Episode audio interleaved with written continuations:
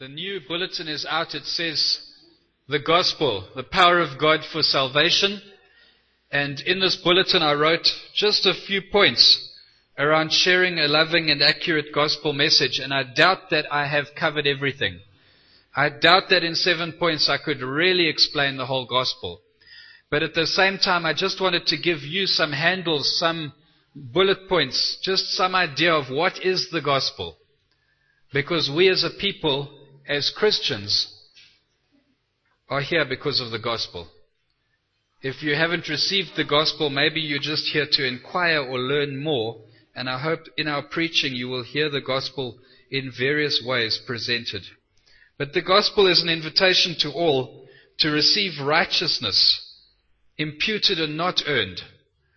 So the gospel is an offer. It's an invitation to receive righteousness as a gift by believing. That's how you receive it. It's given by grace and it's received by faith. You receive the gospel, the good news of salvation. You receive it by believing in God. And not just in God in any kind of way, but in God's offer of salvation. You can't receive the grace of God, this gift of salvation, unless you believe that it's a gift from God, given in the person of Jesus Christ. So you won't be saved by just faith. I'm sure that some good person of another religion could say, I believe, I have faith. I bet if you go out into the rural areas of Madagascar and you search for somebody who believes in a tree stump, you will find someone who believes in a tree stump as their God. And they will have sincere faith that that God is good to them and they believe in that God.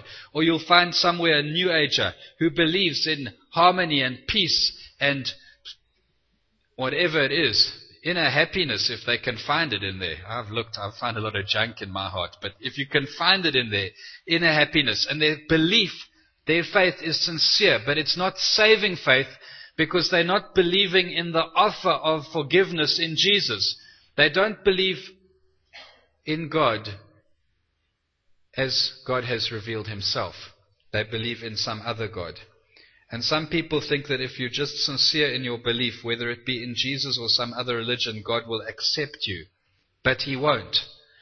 Because the offer of salvation is only made in Jesus. Jesus Christ is God the Father's offer of salvation to you. He is the way, the truth, and the life. So we believe in God who delivered Jesus to die for our sins Jesus really died, literally. Some people don't believe Jesus died. Some people believe he just suffered on the cross and he kind of went unconscious. And by some mistake, they buried him and that's why he was alive and why the tomb's empty because he didn't really die. That is not the gospel. That is not the gospel. Jesus wasn't just a good example. He was an atoning sacrifice, which means he died to pay for the price of sin. Because the Bible says the price of sin is death. The wages of sin is death. And so if Jesus didn't die, we are not forgiven. Jesus died dead. Literally, you don't bury a living person unless you're trying to make an episode of CSI. So Jesus died and he was buried. And the reason scripture tells us he was buried is to confirm again that he died. Literally dead. And God raised Jesus for our justification. It was a bodily resurrection. Jesus was not metaphysically translated into a spirit that emerged through the stone. The stone was rolled away so that the body could walk out of the grave. And when they went looking for the body, the body was not there. Jesus was raised bodily, and this is important because we have a hope that one day we too will be raised us. God loves all of us. He loves the physical, material creation. He created when He said, let there be light and there was light. And He created birds and animals and it was good. And He created us and it was good. Don't fall for the false doctrine that says that the, the flesh and the physical is worthless. It's precious to God. That's why we take care of our bodies. That's why we want to feed the hungry. Because God loves and wants to redeem all of us. And at the end of time, He will raise us even if you were cremated, even if you were blown up in a, in a, in a space shuttle, if you know God, He will raise you into a resurrected body, but it's a bodily resurrection.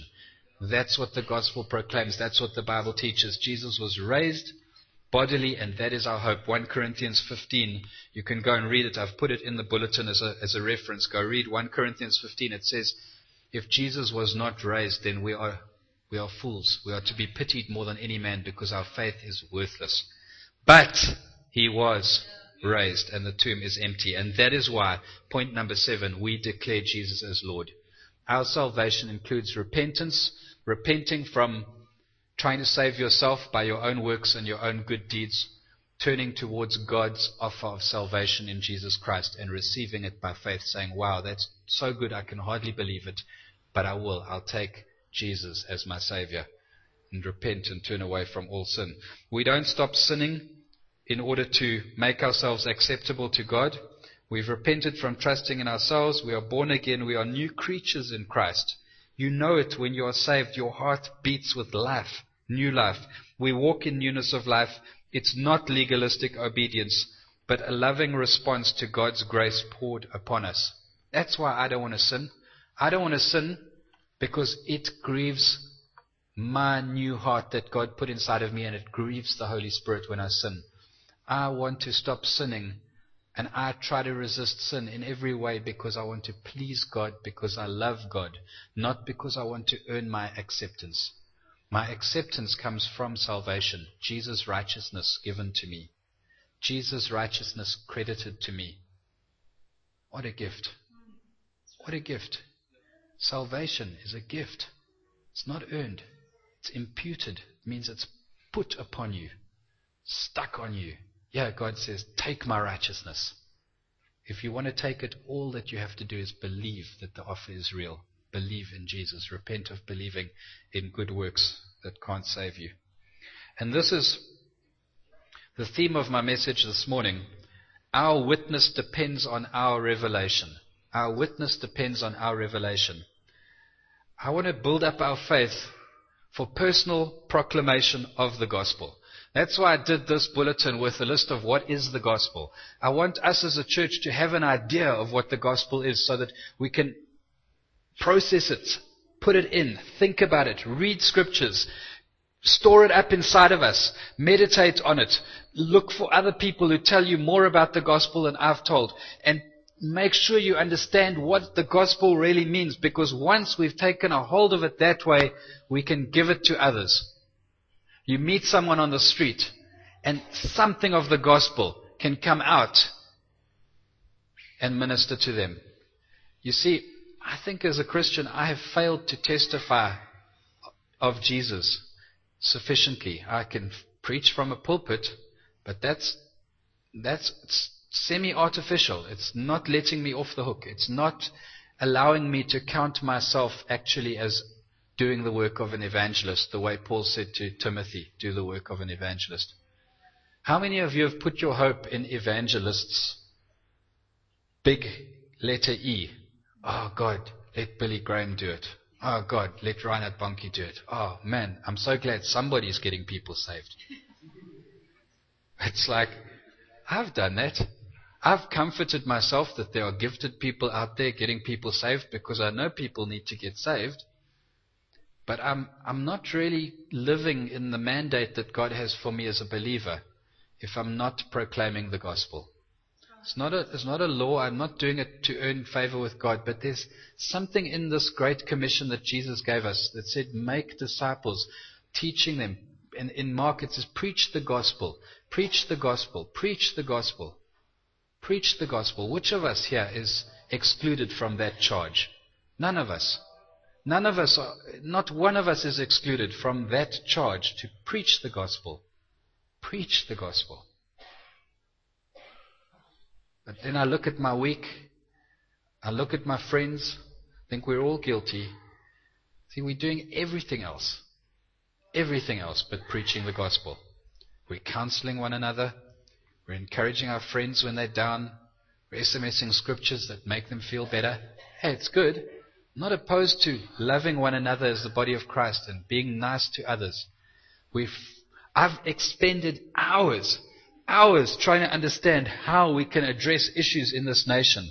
Praying to God that He would give us some kind of a revelation, not just me, Yanji, Matthew, Tanterica. Anybody, Lord, use a donkey if there's a donkey amongst us. I don't, I don't mind, but, but God, give us strategies on how to, how to help this nation. There are, there are destitute people around us. There are people whose traditions encourage them to have children when they're 14 years old. And may they have seven sons and seven daughters and they are dying. It's, it's a, we're in amongst a devastating situation. And I'm thinking maybe God can give me the next big strategy to change the world. But I'm not preaching the gospel.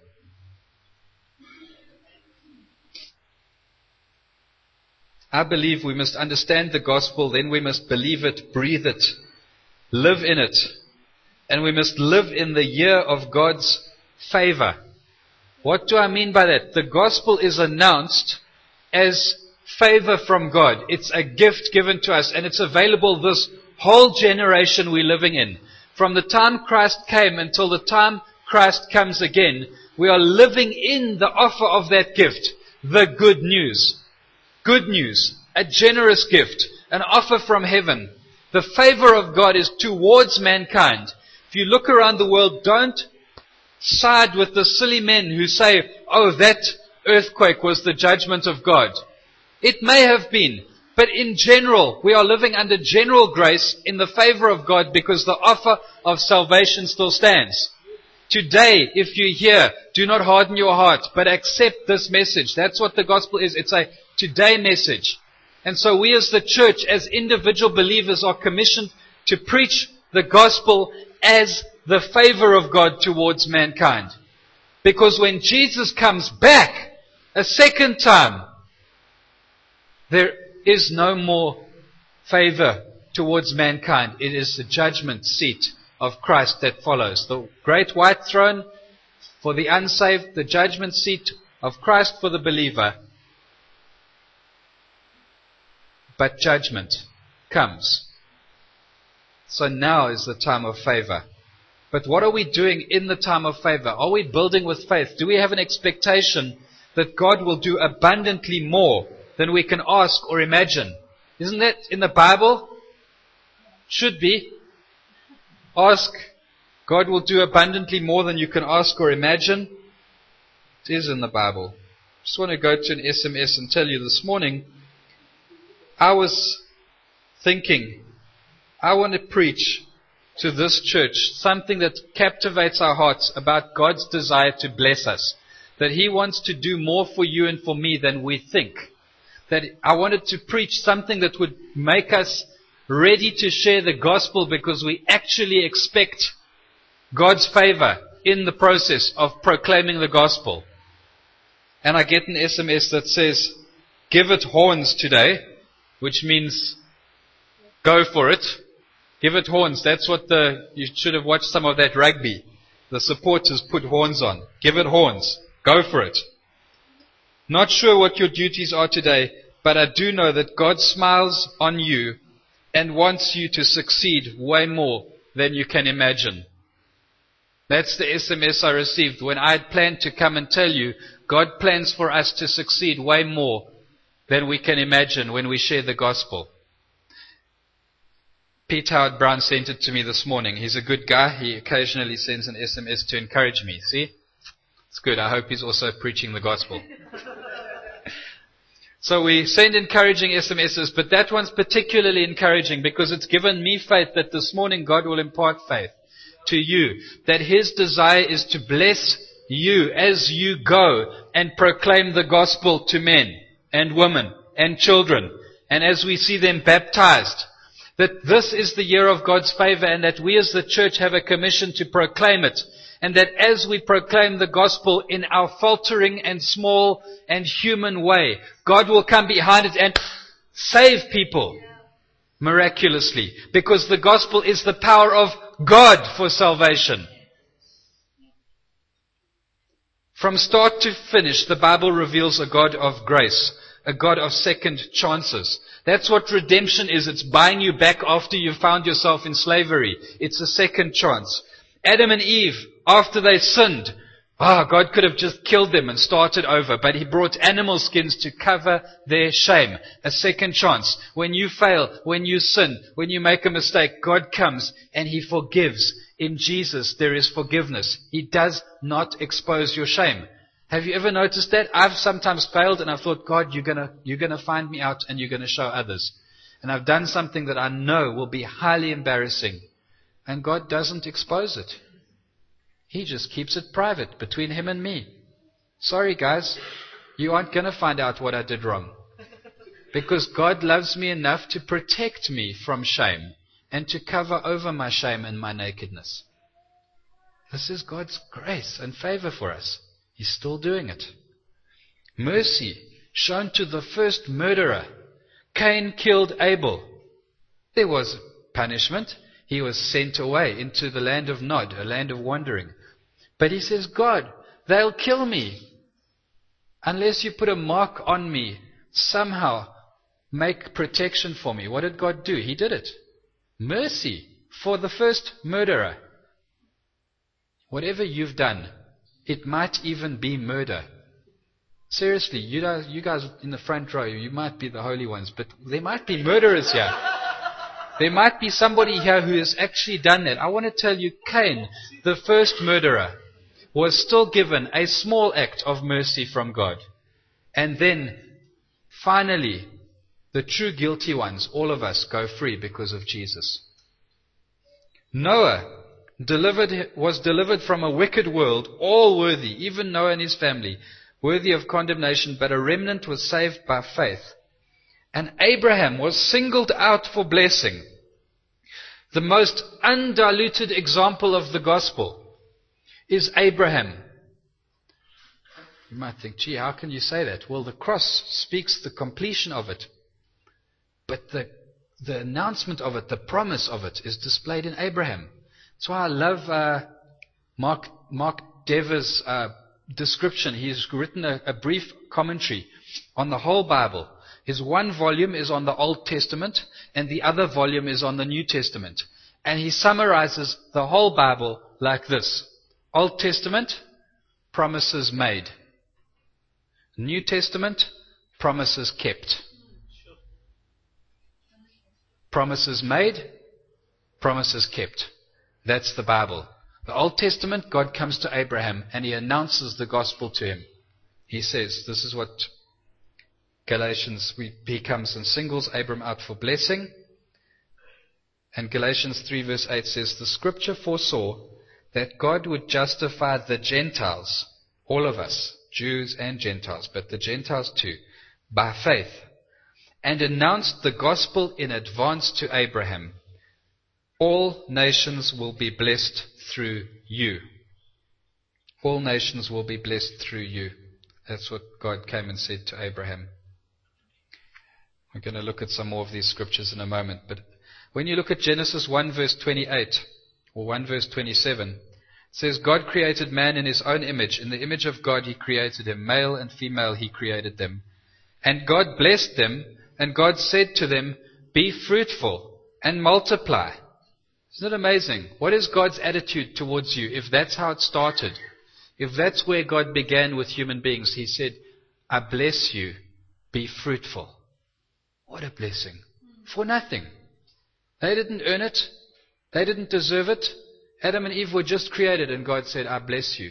You read that creation account, it's magnificent. Genesis 2, verse 2 On the seventh day, God finished his work that he had done, and he rested on the seventh day from all his work that he had done. So God blessed the seventh day and made it holy, because on it God rested from all his work that he had done in creation. Do you love it? He had done everything. All the work was done by God to do everything. And then he rested and he blessed it.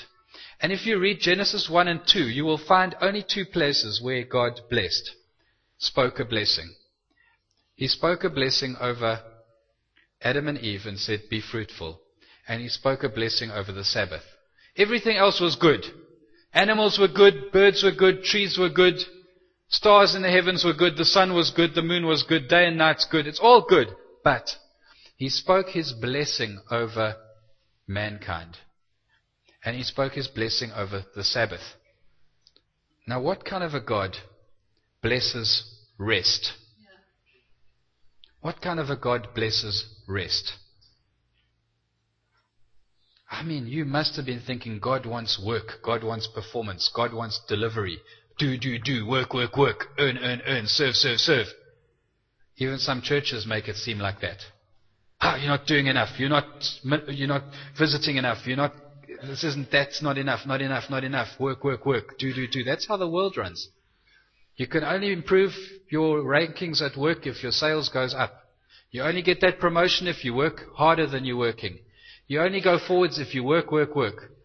But the Bible creation account says God rested and he blessed that. And he did everything, it says. He did the work he did, the work he did, the work he did, and then he rested and he blessed that. He blessed us to be fruitful and he blessed rest. It's magnificent. Why am I saying that? I don't know. Someone here will see it. That God actually is so much for us that he did everything. And then he said, just rest in that. Just rest in that. That's why Hebrews says there remains a Sabbath rest for you to enter into. You have to enter into the Sabbath rest. It's not about the seventh day and not doing anything physically. It's about your spiritual striving. You're worrying about being accepted. You're, you're doing more in order to be a better Christian. No, no. God blessed you first before you did anything. And He said, be fruitful. And then He said, and rest. Enter my rest. I blessed that. I blessed the Sabbath. And He's blessed us in particular. He confirmed this blessing that He gave to Adam and Eve again to Noah, in case Noah didn't remember. God blessed Noah and his sons. This is Genesis verse, chapter 9 verse 1. God blessed Noah and his sons, saying to them, Be fruitful and increase in number, fill the earth. The same blessing. Just be fruitful. The fear and dread of you will fall upon the beasts of the earth and all the birds of the air and upon every creature that moves along the ground and upon all the fish of the sea. They are given into your hands. Given into your hands. Everything that lives and moves will be food for you. Just as I gave you green plants, I now give you everything. Wow. Think about it. Adam and Eve, perfect, vegetarians, no bloodshed, no death. Sin comes. People are evil, wicked. A whole generation uh, of, of wicked people that God wipes out in their wickedness. But He saves Noah because of Noah's faith in God. Noah believed God was good, obeyed God, but it was his belief in God that caused him to build an ark. And there is Noah. And Noah and his sons, God says to you, you know what? He doesn't say, oh well, you guys, human beings, you've been wicked, so I curse you, you can only eat celery. No, he says you could have all the plants, now you can have everything. So there you go, vegetarians. No more need to be vegetarian. God blessed Noah and said, now you can eat everything. Now this is peculiar because we became worse and God became better. We messed up as a whole human race. That's what happened before Noah. And after Noah, God says, well, here's your punishment. You can have an even more diverse menu. Can't you see the incredible goodness of God? His grace and His nature. Sure, I know if you're a mechanical theologian, you'll say, oh, but there was now bloodshed and so you could eat meat and blah, blah, blah. No, I'm telling you, God was good to us. To say you can have everything. And to say it will be given to you. You won't even have to earn it.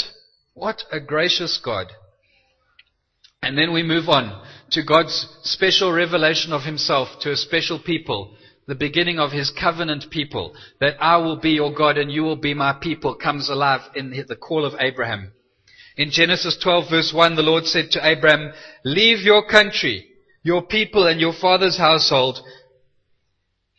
You have to leave in order to cleave to God and go to the land I will show you. I will make you into a great nation and I will bless you.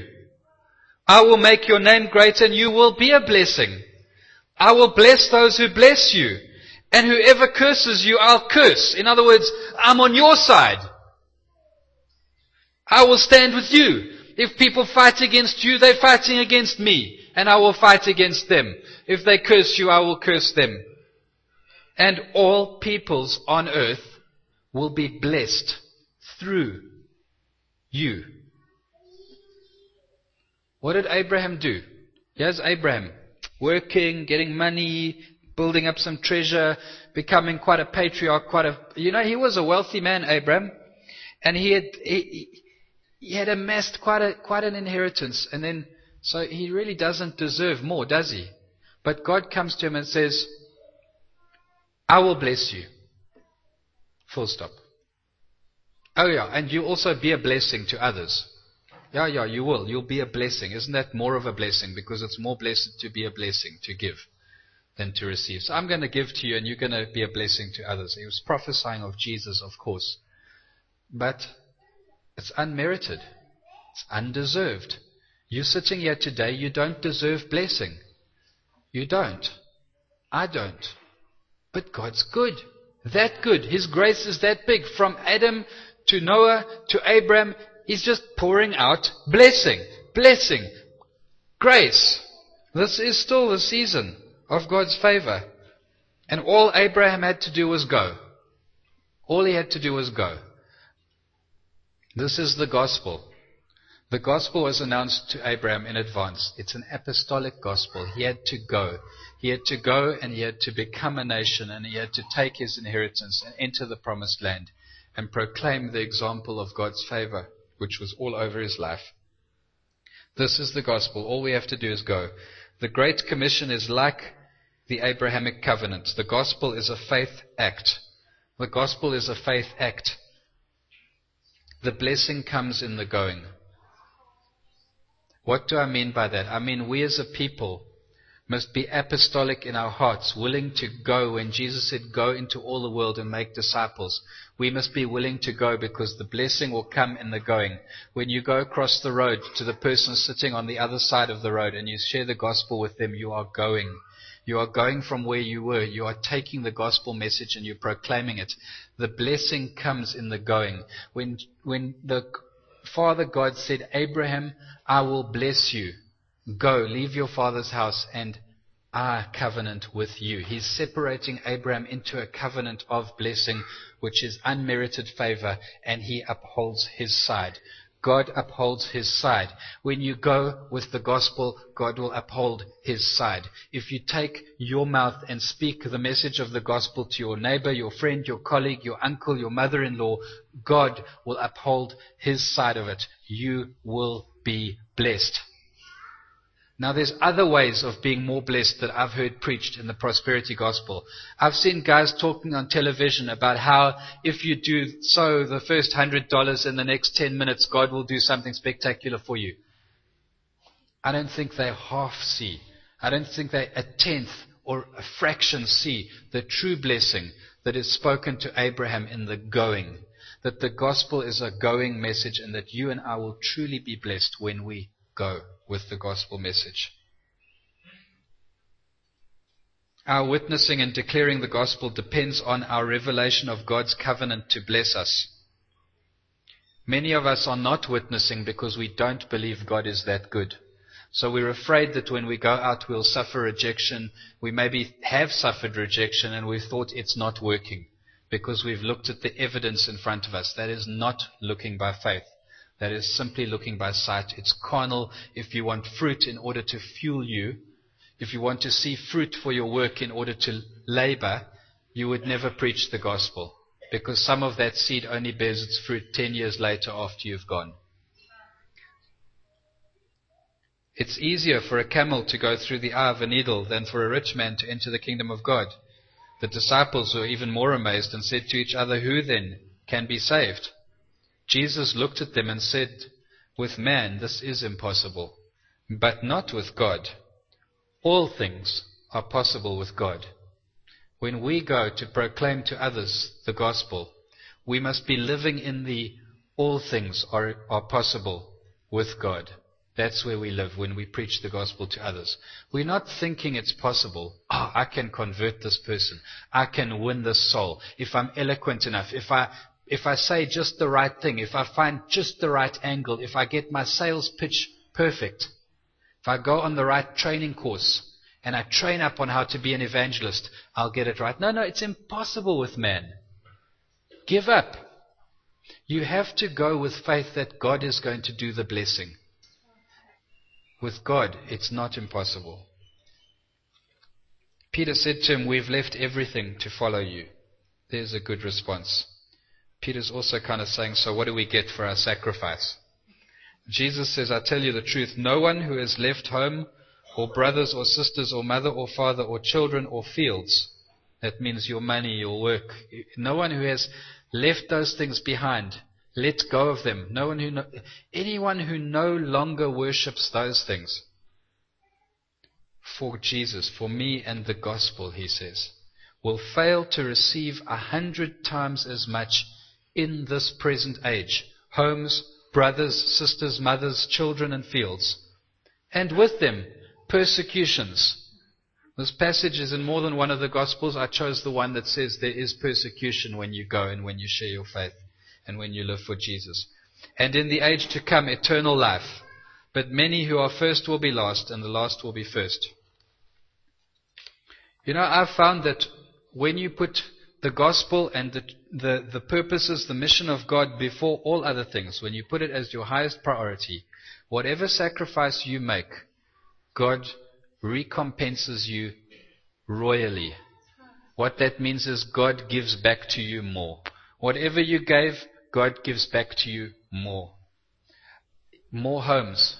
Let me give you an example. When, before I was passionately serving God, I had one place that I could live, and I had a few friends that I didn't really know whether they loved God or whether I could trust them. Now, I can go and stay in someone's house in any number of countries who I know who believes in Jesus. And by the time, while I'm away, I can leave my children with other people who will be mother and father to them while I'm gone. And if I'm in trouble, I get care that you cannot believe. A few weeks ago, you know, I was away in South Africa. I had to fly back to South Africa because I'd had a small operation that wasn't healing and I was struggling with the recovery. And there were two friends of mine in different in, in, different churches in South Africa that knew I was struggling. And after a few weeks of struggling, they phoned me up and they said, When is the next flight? We want you to come back. And they paid for it. They gave me a house to stay in. They set up an appointment with a, a specialist. And when I went to the specialist at the end of two appointments, which I don't know what they cost, but they wouldn't have been cheap, I went up to that desk to pay my bill, and the lady looked at me and she said, It's been taken care of. That's not right. I mean, I don't deserve that. That's not the kind of favor that anyone should have. But I, I lived in a house with a, with a couple who lead a church who are older enough to be my mom and dad, and they just took care of me. They fed me. I didn't have to look for a hotel. I didn't have to look for transport. They gave me a car to drive if I wanted to drive a car. And they took me, the guy took me to the doctor and he took me back again. And at the end of the day, I didn't pay one ariary, one cent for that whole thing. I don't have a medical aid that'll cover that. I have a Heavenly Father that covered it unmerited favor. Just like Abraham, I will bless you. I have more homes and more cars than anyone I know. Because God is that good. And it's all about the gospel. If you don't, if you don't see this, your witness will be shallow. Because you'll be sharing your faith with people because you think you have to. You'll be sharing the good news because you think that Christians are forced to. I don't want us to evangelize because it's an evangelism program. I want us to share the gospel with people we meet because we know it's the good news.